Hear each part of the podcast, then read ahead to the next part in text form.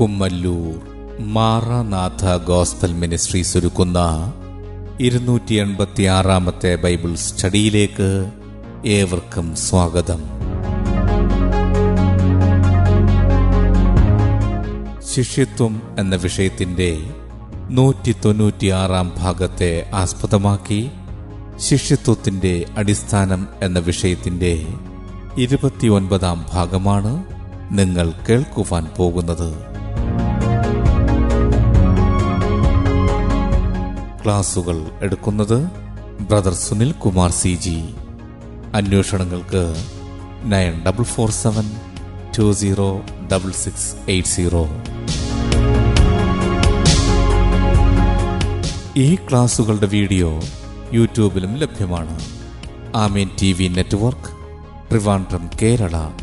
Triple nine five nine seven five nine eight zero.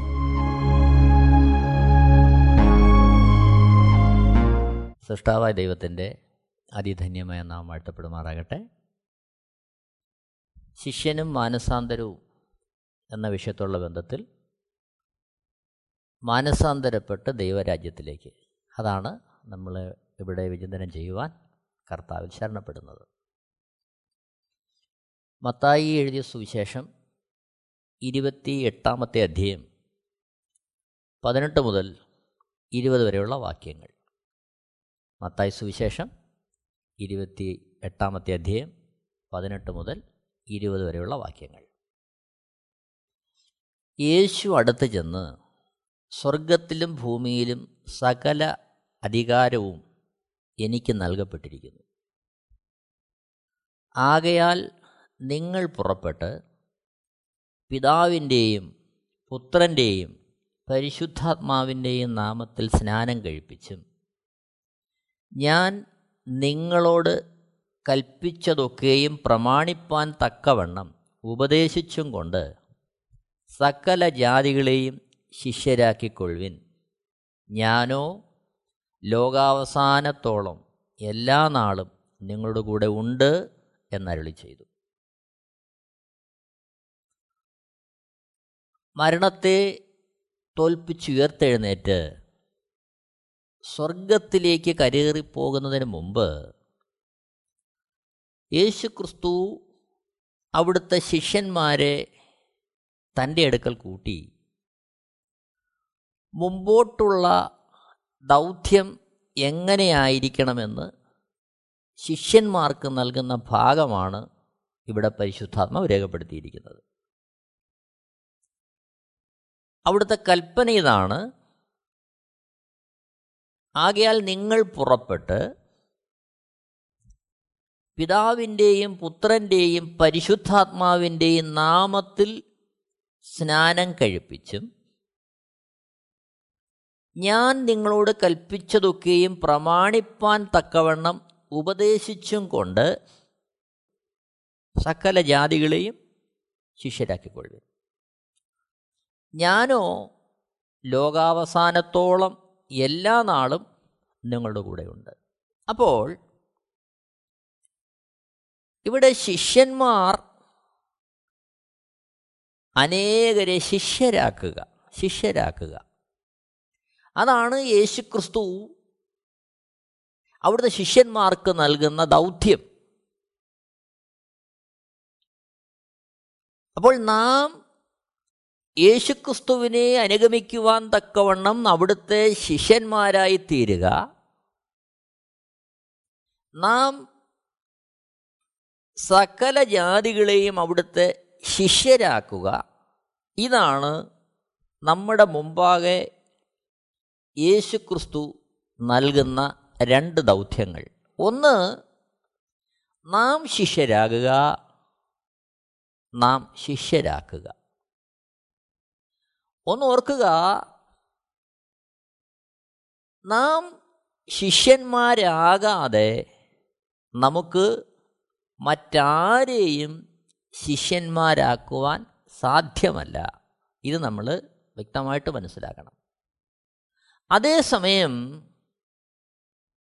കർത്താവ് തന്നെ വ്യക്തമായ വെളിപ്പാടുകളെ കൊടുത്ത് ഇടപെടലുകളെ നടത്തി അനേകരെ കൃപയിലേക്ക് കൊണ്ടുവരുന്നത് നമ്മൾ കാണുന്നുണ്ട്. അത് നമ്മൾ വിസ്മരിച്ചുകൂടാ. ഒരു വേള അങ്ങനെ ഒരുവൻ യേശുക്രിസ്തുവിനെ അറിഞ്ഞ് മുന്നോട്ട് വന്നാലും ദൈവം ആഗ്രഹിക്കുന്ന തരത്തിൽ സഹശിഷ്യന്മാരുമായി ചേർന്ന് കൂട്ടായ്മ ബന്ധത്തിൽ മുന്നോട്ട് പോകുവാനും അതിലൂടെ ദൈവം ആഗ്രഹിക്കുന്ന ദൗത്യം ഒരുമിച്ച് ചേർന്ന് തേക്കുവാനും ഉള്ള ഉത്തരവാദിത്വം ഓരോ ശിഷ്യന്മാരെയും കർത്താവ് ഭരമേൽപ്പിക്കുകയാണ്. അപ്പോൾ ഇവിടെ നമ്മൾ വായിച്ചത് സകല ജാതികളെയും ശിഷ്യരാക്കുക. ഇവിടെ നമ്മൾ വ്യക്തമായിട്ട് ചില കാര്യങ്ങൾ ഒന്ന് മനസ്സിലാക്കേണ്ടതിന്റെ ആവശ്യകതയുണ്ട്.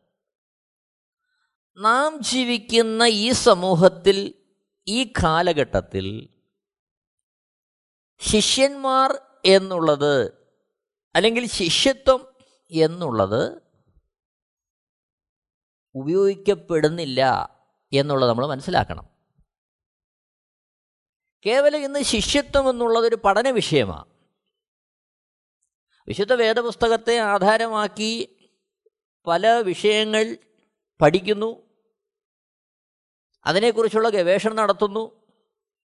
എന്നതുപോലെ ശിഷ്യത്വം എന്നതും ഒരു പഠന വിഷയമാക്കി ഇന്ന് അനേകർ മാറ്റിയിരിക്കുകയാണ് നല്ല കാര്യം. പക്ഷേ അതോടൊപ്പം നാം മനസ്സിലാക്കേണ്ടുന്ന പരമപ്രധാനമായ ഒരു വസ്തുത യേശുക്രിസ്തു അവിടുത്തെ അനുഗമിക്കുവാൻ വിളിച്ചിരിക്കുന്നവരെല്ലാം ശിഷ്യന്മാരായി തീരണമെന്നാണ് കർത്താവ് ആഗ്രഹിക്കുന്നത്. അപ്പോൾ ഒരുവൻ വിശ്വാസത്തിലേക്ക് വരുമ്പോൾ യേശുവിനെ രക്ഷകനും കർത്താവും പാവമോചനമായിട്ട് അംഗീകരിച്ച് ദൈവരാജ്യത്തിന്റെ പ്രത്യാശയിൽ അവൻ കർത്താവിനായി മുന്നേറുമ്പോൾ ഇന്ന് പൊതുവെ ചോദിക്കപ്പെടുന്ന ചോദ്യങ്ങൾ പലതാ. പലപ്പോഴും ചോദിക്കും മാനസാന്തരപ്പെട്ടോ രക്ഷിക്കപ്പെട്ടോ? സ്നാനപ്പെട്ടോ? ആത്മാവിനെ പ്രാപിച്ചോ? ഇത്തരത്തിലുള്ള ചോദ്യങ്ങളിൽ മാത്രം കാര്യങ്ങൾ ഒതുങ്ങിപ്പോകുന്നു. ഇതാവശ്യമല്ലേ? തീർച്ചയായും ആവശ്യമാണ്. എന്നാൽ അതിലുപരിയായി ചോദിക്കപ്പെടേണ്ട ചോദ്യം ഇതാണ് വിശുദ്ധ വേദപുസ്തകത്തിന്റെ അടിസ്ഥാനത്തിൽ താങ്കളൊരു ശിഷ്യനാണോ? അതാണ് ചോദിക്കേണ്ടത്. അപ്പോൾ മറ്റുള്ള കാര്യങ്ങൾ ചോദിക്കുമ്പോൾ വരുന്ന വിഷയം അത് ഓരോന്നും വ്യക്തിപരമായി കണ്ട് അത് മാത്രം മതി എന്നുള്ള തരത്തിൽ ചില പ്രത്യേക മേഖലകളിൽ ശ്രദ്ധ പതിപ്പിച്ച് അത്തരത്തിൽ ജീവിക്കുവാൻ അതിനുവേണ്ടി വാദിക്കുവാൻ അതിനുവേണ്ടി നിലനിൽക്കുവാനൊക്കെയുള്ള പ്രവണത കർത്താവിനെ വിശ്വസിക്കുന്ന ഇടയിൽ വർദ്ധിച്ചു വരാൻ സാധ്യതയുണ്ട്. എന്നാൽ ശിഷ്യൻ എന്ന് പറയുമ്പോൾ അവൻ യേശുക്രിസ്തുവിനെ അനുഗമിക്കുന്നവനാണ്. യേശുക്രിസ്തുവിനെ അതേ അർത്ഥത്തിൽ അനുഗമിക്കണമെങ്കിൽ അവൻ വിശുദ്ധ വേദപുസ്തകത്തിൽ കർത്താവ് പറയുന്ന മാനദണ്ഡങ്ങൾ അവൻ സ്നേഹത്തിൽ അവൻ ഏറ്റെടുക്കുകയാണ് അവൻ അനുസരിക്കുകയാണ്. തദ്വാര യേശുക്രിസ്തുവിനെ അവൻ അനുഗമിക്കുകയാണ്. ഈ ഒരു അവസ്ഥയിലേക്ക് ഒരുവൻ മാറണം. നോക്കണം പുതിയ നിയമം നമ്മൾ പരിശോധിക്കുമ്പോൾ അവിടെ ശിഷ്യന്മാർ എന്ന് പറയുന്ന പദം ഏകദേശം ഇരുന്നൂറ്റി നാൽപ്പത്തി മൂന്ന് പ്രാവശ്യം ഉപയോഗിച്ചിട്ടുണ്ട്. ശിഷ്യന്മാർ എന്ന പദം പുതിയ നിയമത്തിൽ. ഇരുന്നൂറ്റി നാൽപ്പത്തി മൂന്ന് പ്രാവശ്യം ഏകദേശം. മത്തായി സുവിശേഷത്തിൽ അറുപത്തിയെട്ട് പ്രാവശ്യം ഉപയോഗിച്ചിരിക്കുന്നു. മർക്കോസ് എഴുതിയ സുവിശേഷത്തിൽ നാൽപ്പത്തിമൂന്ന് പ്രാവശ്യം ഉപയോഗിച്ചിരിക്കുന്നു. ലൂക്കോസ് എഴുതിയ സുവിശേഷത്തിൽ മുപ്പത്തിമൂന്ന് പ്രാവശ്യം ഉപയോഗിച്ചിരിക്കുന്നു. യോഹന്നാൻ എഴുതിയ സുവിശേഷത്തിൽ ഏകദേശം അറുപത് പ്രാവശ്യത്തോളം ഉപയോഗിച്ചിരിക്കുന്നു. അപ്പോസ്തല പ്രവൃത്തികളിൽ ഇരുപത്തിയാറ് പ്രാവശ്യത്തോളം ഉപയോഗിച്ചിരിക്കുന്നു. ശിഷ്യന്മാരെന്ന പദം.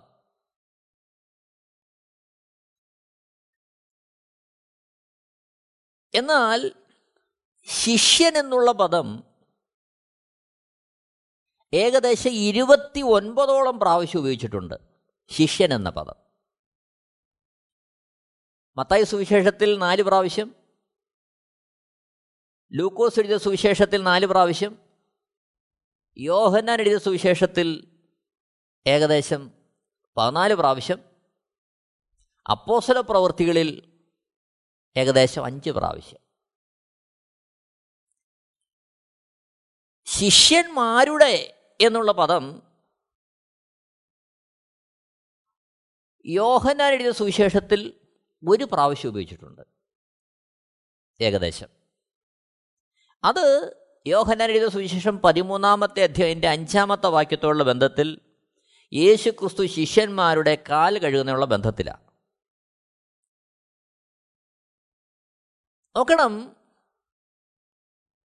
അപ്പോൾ ഏകദേശം ഇരുന്നൂറ്റി എഴുപത്തി മൂന്ന് പ്രാവശ്യം ശിഷ്യൻ എന്നുള്ള പദം അതിനോടനുബന്ധമായ പദം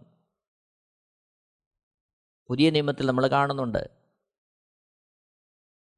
പഴയ നിയമത്തിൽ നമ്മൾ കാണുന്നു യശയാ പ്രവചന എട്ടാമത്തെ അധ്യായന്റെ പതിനാറാമത്തെ വാക്യത്തിൽ ഒരു പ്രാവശ്യം. ഞാൻ ഏകദേശ കണക്ക് പറഞ്ഞതാ. ഇതല്ല നമ്മുടെ വിഷയം. എന്നാൽ ഇവിടെ ഇത് ഉദ്ധരിക്കാൻ കാരണം പുതിയ നിയമത്തിൽ ഇത്രത്തോളം അധികം പ്രാവശ്യം ശിഷ്യൻ എന്നുള്ള പദവും അതിനോട് ബന്ധപ്പെടുന്ന പദങ്ങൾ ഉപയോഗിച്ചിരിക്കുമ്പോൾ അത്രത്തോളം പ്രാധാന്യം യേശുക്രിസ്തുവും അവിടുത്തോടൊപ്പം നടന്ന് ശേഷം പുതിയ നിയമസഭയുടെ വക്താക്കളായി തീർന്ന അപ്പോസലന്മാരും അവരുടെ ഹൃദയത്തിൽ വഹിച്ചിരുന്നു എന്നുള്ള കാര്യം നമ്മൾ വിസ്മരിച്ചു പോകരുത്. അപ്പോൾ അത്രത്തോളം പ്രാധാന്യം ശിഷ്യത്വം എന്നുള്ള വിഷയം എന്നുള്ള വസ്തുത ദൈവം നമ്മളിൽ നിന്ന് പ്രതീക്ഷിക്കുന്നുണ്ട്. അതായത് നാം ഓരോരുത്തരും അവിടുത്തെ ശിഷ്യന്മാരായി തീരുക എന്നുള്ളതാണ് പരമപ്രധാനമായ ദൈവ ഇഷ്ടം അത് നമ്മൾ ഓർക്കണം. നമ്മൾ ശിഷ്യത്വം എന്നുള്ളൊരു പഠന വിഷയം എടുക്കുമ്പോൾ അത് കേവലം അറിയാനോ അറിയിക്കാനോ ഗവേഷണം നടത്താനോ അല്ലെങ്കിൽ കുറച്ച് കാര്യങ്ങൾ പഠിക്കാനോ എന്നുള്ളതിനപ്പുറമായി നാം ഒരു ശിഷ്യനായി മാറേണ്ടുന്ന സാഹചര്യം അവസ്ഥ ആഹ്വാനം വിശുദ്ധ വേദപുസ്തകം നമുക്ക് തരികയാണ്. ഇവിടെയാണ് നമ്മൾ സൂക്ഷിക്കേണ്ടത്. ഇന്നത്തെ കാലത്തെ നമ്മൾ പരിശോധിക്കുമ്പോൾ കേവലം പഠനങ്ങളിൽ മാത്രം ഒതുങ്ങി നമ്മുടെ ജീവിതം പോകരുത്. കർത്താവ് വ്യക്തമായി പറയുന്ന കാര്യം നാം ഇത് പഠിപ്പിക്കുകയും വേണം. നാം ഇത് പഠിക്കുകയും വേണം. ഒപ്പം നാം അത് അനുഷ്ഠിക്കുകയും വേണം. അതാണ് ഇവിടുത്തെ വിഷയം. ഇത് നമ്മൾ വളരെ വ്യക്തമായി നമ്മൾ മനസ്സിലാക്കണം. എങ്കിൽ മാത്രമേ കർത്താവ് ആഗ്രഹിക്കുന്ന തരത്തിൽ നല്ല ശിഷ്യന്മാരായി അവിടുത്തെ അനുഗമിക്കുവാൻ നമുക്ക് പറ്റത്തുള്ളൂ. അതുകൊണ്ടാണ് അവിടുത്തെ ശിഷ്യന്മാരെ കർത്താവ് ഉപദേശിക്കുമ്പോൾ മത്തായി സുവിശേഷം അഞ്ച് ആറ് ഏഴ് അധ്യായങ്ങളിൽ അതിന്റെ അവസാനത്തെ ഭാഗത്തേക്ക് വരുമ്പോൾ കർത്താവ് പറയുന്ന കാര്യമുണ്ട്. മത്തായി സുവിശേഷം ഏഴാമത്തെ അധ്യയം അതിന്റെ ഇരുപത്തിനാലാമത്തെ വാക്യത്തിൽ നമ്മളിങ്ങനെ വായിക്കുന്നു. ആകയാൽ എന്റെ ഈ വചനങ്ങളെ കേട്ട് ചെയ്യുന്നവനൊക്കെയും പാറമേൽ വീട് പണിത ബുദ്ധിയുള്ള മനുഷ്യനോട് തുല്യനാകുന്നു. ഇന്ന് പലപ്പോഴും ഒരു പഠനത്തിലും പഠിപ്പിക്കലിലും ഒക്കെ സംതൃപ്തരായി നമ്മൾ മുമ്പോട്ട് പോകുന്ന ദയനീയമായൊരു കാഴ്ച നമ്മൾ കാണുകയാണ്. പഠിക്കുന്നുണ്ട് പഠിപ്പിക്കുന്നുണ്ട്. പക്ഷെ പലപ്പോഴും അത് നമ്മുടെ ജീവിതത്തിൽ അനുവർത്തിക്കേണ്ടതാണ് എന്നുള്ള സത്യം പലപ്പോഴും വിസ്മരിച്ചു പോകുന്നു. അവിടെയാണ് ഞാനും നിങ്ങളും നാം ഓരോരുത്തരും വിശുദ്ധ വേദപുസ്തകത്തിന്റെ അടിസ്ഥാനത്തിലേക്ക് മടങ്ങി വരേണ്ടതിന്റെതായ ആവശ്യകത. മത്തയ സുശേഷ ഏഴിന്റെ ഇരുപത്തിനാലിൽ ആകയാൽ എന്റെ ഈ വചനങ്ങളെ കേട്ട് ചെയ്യുന്നവനൊക്കെയും പാറമേൽ വീട് പണിത ബുദ്ധിയുള്ള മനുഷ്യനോട് തുല്യനാകുന്നു.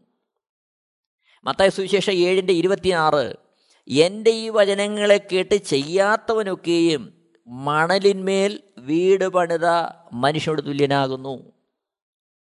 അപ്പോൾ ബുദ്ധിയുള്ള മനുഷ്യൻ അവൻ തിരുവഴുത്തുകളെ പഠിക്കും അവൻ പഠിപ്പിക്കും. അതിലൊക്കെ ഉപരിയായി ഒരു വേള ഇതിനൊന്നും സാഹചര്യമില്ലെങ്കിൽ ദൈവം അവനോട് ഇടപെടുന്ന പരിശുദ്ധാത്മാവിനാൽ നൽകുന്ന നിർദ്ദേശങ്ങൾ അനുസരിക്കുവാൻ അവൻ തന്നെ തന്നെ ഏൽപ്പിച്ചു കൊടുക്കും. അവൻ ചെയ്യുന്നവനായി തീരും അതാണ് പരമപ്രധാനം. ഓർക്കുക പ്രിയരെ ശിഷ്യരാകുക. അതാണ് പുതിയ നിയമത്തിന്റെ കാതൽ. അപ്പോൾ ഒരുവനെ ക്രിസ്തുവിലേക്ക് നയിക്കുമ്പോൾ അവനെ കേവലം ചില ഉപദേശങ്ങളിലേക്ക് നടത്തേണ്ടത് ആവശ്യമാണെങ്കിലും അതിലുപരിയായി അവനെ ഒരു ശിഷ്യനാക്കുവാൻ അവനെ ശിഷ്യത്വത്തിലേക്ക് കൊണ്ടുവരിക എന്നുള്ളതായിരിക്കണം നമ്മുടെ ദൗത്യം. അതിന് പ്രാരംഭമായിട്ട് നാം ഓരോരുത്തരും അവിടുത്തെ അനുഗമിക്കുന്ന അവിടുത്തെ കേൾക്കുന്ന നല്ല ശിഷ്യന്മാരായി തീർന്നേ മതിയാകൂ. അതാണ് വിശുദ്ധ വേദപുസ്തകം നമ്മളോട് ആഹ്വാനം ചെയ്യുന്നത്. അതായത് ശിഷ്യന്മാരാകുക മറ്റുള്ളവരെ ശിഷ്യന്മാർ ആക്കുക. ശിഷ്യന്മാരാകുക മറ്റുള്ളവരെ ശിഷ്യന്മാരാക്കുക. ലൂക്കോസ് എഴുതിയ സുവിശേഷം ഒമ്പതാമത്തെ അധ്യയം ഇരുപത്തി മൂന്ന് മുതലുള്ള വാക്യങ്ങൾ വായിക്കുമ്പോൾ നമ്മളതാണ് കാണുന്നത്. ലൂക്കോസ് എഴുത സുവിശേഷം ഒമ്പതാമത്തെ അധ്യയം ഇരുപത്തി മൂന്ന് മുതലുള്ള വാക്യങ്ങൾ. ശ്രദ്ധിച്ചാലും ഇരുപത്തിമൂന്നാമത്തെ വാക്യത്തിൽ പിന്നെ അവൻ എല്ലാവരോടും പറഞ്ഞത് എന്നെ അനുഗമിപ്പാൻ ഒരുത്തൻ ഇച്ഛിച്ചാൽ അവൻ തന്നെത്താൻ നിഷേധിച്ച് നാൾതോറും തന്റെ ക്രൂശെടുത്തും കൊണ്ട് എന്നെ അനുഗമിക്കട്ടെ. അപ്പോൾ അനുഗമിക്കാൻ ഇച്ഛിക്കുന്നവൻ എന്തു വേണം? അവൻ തന്നെത്താൻ നിഷേധിക്കണം. നാൾതോറും തന്റെ ക്രൂശെടുക്കണം എങ്കിൽ മാത്രമേ അവിടുത്തെ അനുഗമിക്കാൻ സാധിക്കൂ. അത്തരത്തിലായിത്തീരുവാൻ നാം നമ്മെ തന്നെ സമർപ്പിക്കുക ഏൽപ്പിച്ചു കൊടുക്കുക ഒരുങ്ങുക ഉത്സാഹിക്കുക അതോടൊപ്പം മറ്റുള്ളവരെ അത്തരത്തിലാക്കി തീർക്കുവാൻ നാം നമ്മുടെ ജീവിതത്തെ സമർപ്പിക്കുക അതിനായി നാം പുറപ്പെടുക. ഇതിനപ്പുറം ഒരു കാര്യം പുതിയ നിയമത്തിൽ കർത്താവ് നമ്മളിൽ നിന്ന് പ്രതീക്ഷിക്കുന്നില്ല. പുതിയ നിയമത്തിൽ കർത്താവിനെ അനുഗമിക്കുന്നവരിൽ നിന്ന് മറ്റുള്ളവരെ ശിഷ്യരാക്കുക എന്നുള്ളതാണ് ദൈവം നമ്മളിൽ നിന്ന് പ്രതീക്ഷിക്കുന്നത്. മർക്കോസ് എഴുതിയ സുവിശേഷം പതിനാറാമത്തെ അധ്യയം പതിനഞ്ച് മുതൽ ഇരുപതിലുള്ള വാക്യങ്ങൾ വായിക്കുമ്പോൾ പിന്നെ അവൻ അവരോട് നിങ്ങൾ ഭൂലോകത്തിലൊക്കെയും പോയി സകല സൃഷ്ടിയോടും സുവിശേഷം പ്രസംഗിപ്പിൻ. വിശ്വസിക്കുകയും സ്നാനമേൽക്കുകയും ചെയ്യുന്നവൻ രക്ഷിക്കപ്പെടും. വിശ്വസിക്കാത്തവൻ ശിക്ഷാവിധിയിലകപ്പെടും വിശ്വസിക്കുന്നവരാൽ ഈ അടയാളങ്ങൾ നടക്കും. എന്റെ നാമത്തിൽ അവർ ഭൂതങ്ങളെ പുറത്താക്കും. പുതുഭാഷകളിൽ സംസാരിക്കും സർപ്പങ്ങളെ പിടിച്ചെടുക്കും മരണകരമായ യാതൊന്ന് കുടിച്ചാലും അവർക്ക് ഹാനി വരികയില്ല രോഗികളുടെ മേൽ കൈവച്ചാൽ അവർക്ക് സൗഖ്യം വരുമെന്ന് പറഞ്ഞു. പത്തൊമ്പതാമത്തെ വാക്യം. ഇങ്ങനെ കർത്താവായ യേശു അവരോട് അരുളി ചെയ്ത ശേഷം സ്വർഗത്തിലേക്ക് എടുക്കപ്പെട്ടു. ദൈവത്തിന്റെ വലതുഭാഗത്തിരുന്നു. ഇരുപതാമത്തെ വാക്യത്തിൽ അവർ പുറപ്പെട്ട് എല്ലായിടത്തും പ്രസംഗിച്ചു. കർത്താവ് അവരോടുകൂടെ പ്രവർത്തിച്ചും അവരാൽ നടന്ന അടയാളങ്ങളാൽ വചനത്തെ ഉറപ്പിച്ചും പോന്നു. അപ്പോൾ ഇവിടെ വചനത്തെ ഉറപ്പിക്കുക ശിഷ്യത്വത്തിലേക്ക് നടത്തുക ആ വിശ്വാസത്തിലേക്ക് ഒരുവൻ വരിക എന്ന് പറയുമ്പോൾ കർത്താവ് ഇവിടെ അർത്ഥമാക്കുന്നത് അവർ ശിഷ്യത്വത്തിലേക്ക് വരിക. അതാണ് വിശ്വാസത്തിലേക്ക് വരിക എന്നുള്ളതുകൊണ്ട് കർത്താവ് അർത്ഥമാക്കുന്ന വിഷയം. അതായത് അവൻ യേശുവിനെ വിശ്വസിക്കുന്നു. അവന്റെ ജീവിതം യേശുവിനായി സമർപ്പിക്കുന്നു. അവിടുത്തെ പിൻപറ്റുവാൻ അവിടുത്തെ അനുഗമിക്കുവാൻ തന്റെ ജീവിതത്തെ ഏൽപ്പിച്ചു കൊടുക്കുന്നു. അതാണ് കർത്താവ് ഇവിടെ പ്രതിപാദിക്കുന്ന ഉദ്ദേശിക്കുന്ന വിശ്വാസം. നമ്മുടെ എല്ലാ ജീവിതത്തെ ആ ഒരർത്ഥത്തിൽ പരിശോധിക്കുവാൻ വിചിന്തനം ചെയ്യുവാൻ ശോധന ചെയ്യുവാൻ ദൈവം നമ്മളെക്കുറിച്ച് ഈ ദിവസങ്ങളിൽ ആഗ്രഹിക്കുകയാണ്. നോക്കണമേ അപ്പോൾ വിശ്വാസത്തിലേക്ക് ഒരുവൻ വരുന്നു എന്ന് പറയുമ്പോൾ അവൻ ശിഷ്യത്വത്തിലേക്ക് വരുന്നു. കർത്താവ് നൽകുന്ന സന്ദേശമെല്ലാം അതിനുള്ള വിഷയത്തിലാണ്. യേശുക്രിസ്തു സുവിശേഷ ഘോഷണം തുടങ്ങുമ്പോൾ അവിടുത്തെ പ്രസംഗ വിഷയം ദൈവരാജ്യമാണ്. മത്തായി സുവിശേഷം നാലാമത്തെ അധ്യായന്റെ പതിനേഴാമത്തെ വാക്യത്തിൽ അന്ന് മുതൽ യേശു സ്വർഗരാജ്യം മാനസാന്തരപ്പെടുവൻ എന്ന് പ്രസംഗിച്ചു തുടങ്ങി.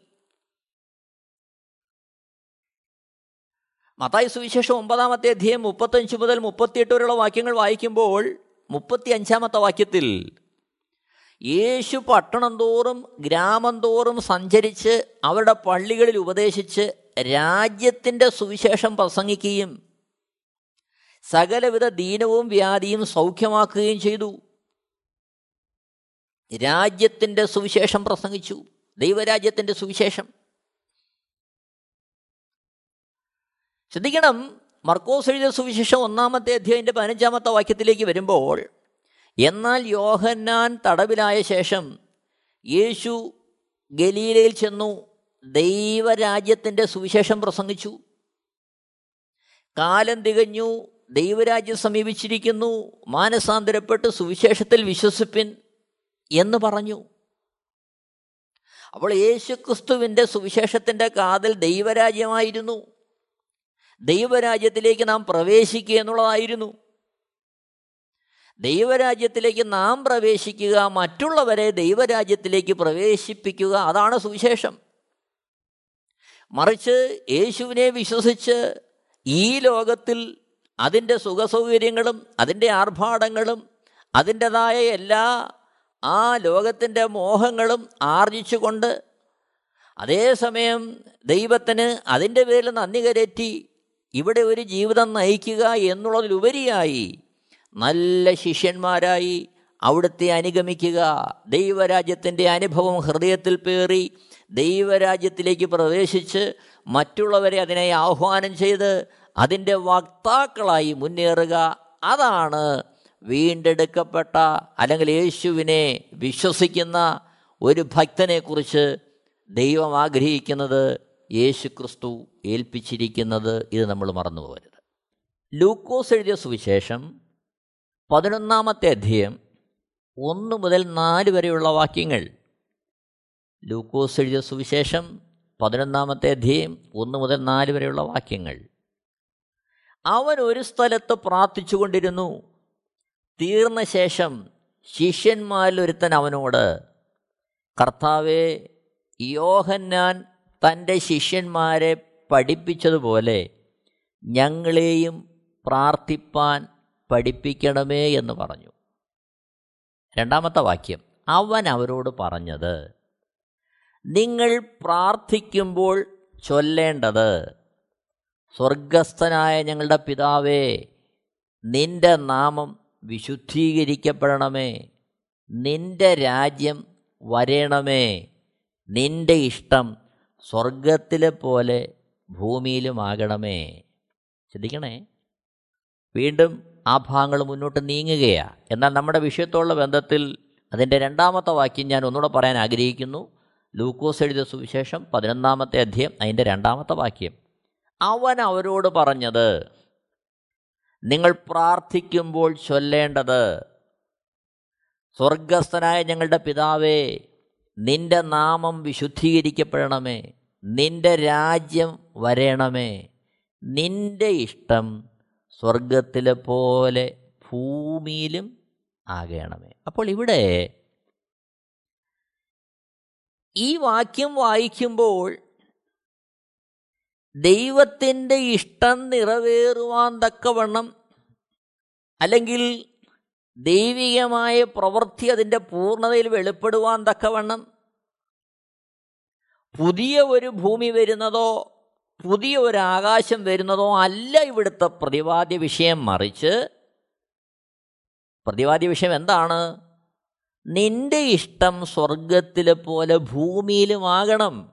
അതായത് ഈ ഭൂമിയിലാകണം.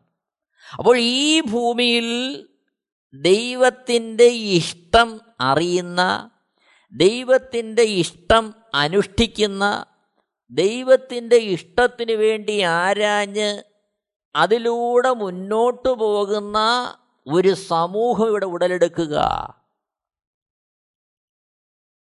അതാണ് ശിഷ്യന്മാരുടെ സമൂഹം. അപ്പോൾ പിതാവേ നിന്റെ നാമം വിശുദ്ധീകരിക്കപ്പെടണമേ നിന്റെ രാജ്യം വരണമേ നിന്റെ ഇഷ്ടം സ്വർഗത്തിലെ പോലെ ഭൂമിയിലും ആകണമേ എന്ന് പ്രാർത്ഥിക്കേണ്ടുന്നതിന്റെ ആവശ്യകത യേശു പറയുമ്പോൾ അല്ലെങ്കിൽ ശിഷ്യന്മാരുടെ പ്രാർത്ഥനയുടെ മുൻഗണന എന്തായിരിക്കണമെന്ന് യേശുക്രിസ്തു പറയുമ്പോൾ അവിടെ യേശുക്രിസ്തു പങ്കുവയ്ക്കുന്ന ആ ഹൃദയഭാരം മറ്റൊന്നുമല്ല. ദൈവത്തിന്റെ ഇഷ്ടമറിഞ്ഞ് ദൈവത്തിന്റെ ഹിതമറിഞ്ഞ് അതിനുവേണ്ടി ചുവട് വയ്ക്കുന്ന അതിനുവേണ്ടി വാഞ്ചയോടെ കാത്തിരിക്കുന്ന ഒരു സമൂഹത്തെ രൂപപ്പെടുത്തിയെടുക്കുക. അതാണ് ശിഷ്യന്മാരുടെ ഗണം. അപ്പോൾ യേശുക്രിസ്തുവിന്റെ പ്രസംഗ വിഷയം ദൈവരാജ്യമായിരുന്നു.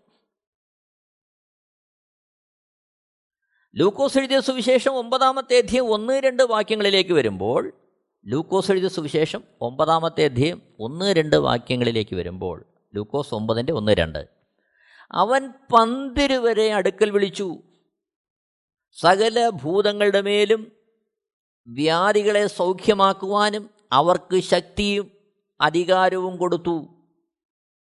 ദൈവരാജ്യം പ്രസംഗിപ്പാനും രോഗികൾക്ക് സൗഖ്യം വരുത്തുവാനും അവരെ അയച്ചു പറഞ്ഞത്. ശേഷം കാര്യം കർത്താവ് പറയുക അപ്പോൾ ഇവിടെയും ദൈവരാജ്യം പ്രസംഗിക്കുക. അപ്പോൾ യഥാർത്ഥത്തിൽ കർത്താവിന്റെ ഹൃദയത്തിലെ ആഗ്രഹം അവിടുന്ന് ഭൂമിയിലേക്ക് വന്നത് ഈ ഭൂമിയിൽ അവിടുത്തെ പുനരുത്ഥാനത്തിന് ശേഷം ദൈവരാജ്യത്തിന്റെ അനുഭവം ഉള്ളിൽ പേറി അവിടുത്തെ അനുഗമിക്കുന്ന ഒരു കൂട്ടം ശിഷ്യരെ വാർത്തെടുക്കുക. എന്നെ കേൾക്കുന്ന പ്രിയരെ ഓർക്കണമേ. മാനസാന്തരത്തിലൂടെ ദൈവം ആഗ്രഹിക്കുന്നത് യേശുക്രിസ്തു ആഗ്രഹിക്കുന്നത് മാനസാന്തരപ്പെട്ട് കേവലം ആ ഒരനുഭവത്തിൽ നാം പറഞ്ഞുകൊണ്ടിരിക്കുന്നതിനുപരിയായി. അല്ലെങ്കിൽ ആ ഒരു അനുഭവത്തിൽ നിന്നുകൊണ്ട് ഭൂമിയിലെ കാര്യങ്ങൾ അന്വേഷിക്കുന്നതിലുപരിയായി ദൈവത്തിന്റെ ഇഷ്ടം അന്വേഷിക്കുന്ന ദൈവരാജ്യത്തിന് വേണ്ടി നിലകൊള്ളുന്ന ഒരു സമർപ്പണത്തിലേക്ക് വരണമെന്ന് എന്നെയും നിങ്ങളെയും കുറിച്ച് ദൈവം ആഗ്രഹിക്കുകയാണ്. അപ്പോൾ ഒരു ശിഷ്യൻ എന്ന് പറയുന്നവൻ അവൻ മാനസാന്തരപ്പെട്ട് അവൻ എവിടേക്ക് പ്രവേശിക്കുവാൻ ഉത്സാഹിക്കുന്നവനാ? ദൈവരാജ്യത്തിന്റെ അനുഭവത്തിലേക്ക് പ്രവേശിക്കാൻ ഉത്സാഹിക്കുന്നവനാ. അതുകൊണ്ട് യേശുവിനെ അനുഗമിക്കുവാൻ സമർപ്പിക്കപ്പെട്ടവനുള്ള ഉള്ള നമ്മുടെ ചോദ്യം ഇതായിരിക്കണം. നീ ഒരു ശിഷ്യനാണോ? നമ്മളോടുള്ള നമ്മുടെ ചോദ്യം ഇതായിരിക്കണം. ഞാനൊരു ശിഷ്യനാണോ? അപ്പോൾ നല്ല ശിഷ്യന്മാരായി അവിടത്തെ അനുഗമിക്കുവാൻ നമുക്ക് നമ്മുടെ ജീവിതത്തെ സമർപ്പിക്കാം. ഒരുങ്ങാം. ദൈവം എല്ലാവരെയും ധാരാളമായിട്ട് അനുഗ്രഹിക്കുമാറാകട്ടെ. ദൈവനാമം മഹത്വപ്പെടുമാറാകട്ടെ. ആമേൻ. Amen T V network Christian internet channel സുവിശേഷീകരണത്തിന്റെ വ്യത്യസ്ത മുഖം തേടിയുള്ള യാത്ര YouTube and Facebook. Amen T V network Trivandrum Kerala. ഞങ്ങളുടെ വിലാസം Maranatha Gospel Ministries Maramkuzhi Kummalloor P O Kollam. ആറ് ഒൻപത് ഒന്ന് അഞ്ച് ഏഴ് മൂന്ന്. അന്വേഷണങ്ങൾക്ക് nine double four seven two zero double six eight zero.